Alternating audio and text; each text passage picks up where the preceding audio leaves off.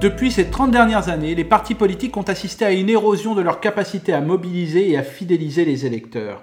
La défiance généralisée envers la politique, ses représentants et ses institutions, le déclin de la participation des citoyens à la vie politique via les partis traditionnels a poussé la communication politique vers une série de transformations faisant émerger de nouvelles manières de produire, de diffuser et de consommer l'information politique. La communication a pris encore une importance plus forte car tout est observé, commenté et interprété. Un mot, un like, un tweet parfois trop vite écrit ou prononcé peut être décisif dans la carrière d'une personnalité politique. La télévision a été une première révolution pourtant. Depuis le général de Gaulle, mais surtout pendant la présidence de Valéry Giscard d'Estaing, elle a changé la façon d'écrire et de prononcer les discours et ainsi de s'adresser aux Français. Nous vivons aujourd'hui donc une nouvelle révolution avec les réseaux sociaux. Au départ, ces réseaux sociaux, justement, Facebook en particulier, servaient tout d'abord à mobiliser les militants, à stimuler le financement des campagnes et des partis en misant sur tout un tas d'outils mis à leur disposition. Où régnaient les sacro-saints sondages, se sont succédés le nombre de likes, comments, shares, le nombre de followers. Les réseaux sociaux et la politique entretiennent un lien étroit qui ne cesse de se renforcer sous l'effet de leurs antagonismes.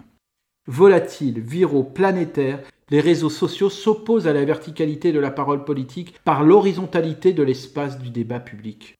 Alors Stéphane, est-ce qu'on peut dire que les prochaines élections seront euh, celles qui éliront le politique qui lui aura ou elle aura le mieux réussi à utiliser les réseaux sociaux et la technologie? Non, enfin, bon, je ne l'espère pas.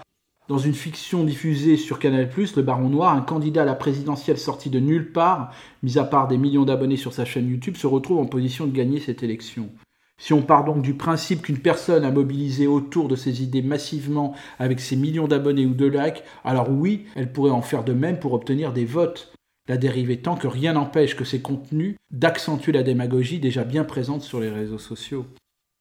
Un politique avant n'avait comme unique filtre le journaliste, qu'il soit à la télé, la radio ou la presse écrite. Aujourd'hui, il n'y en a plus, ou alors seulement sur Instagram, mais cela n'est pas notre propos. En fait, nous pouvons voir que l'utilisation de telle ou telle technologie réseau social n'est finalement que calcul et stratégie.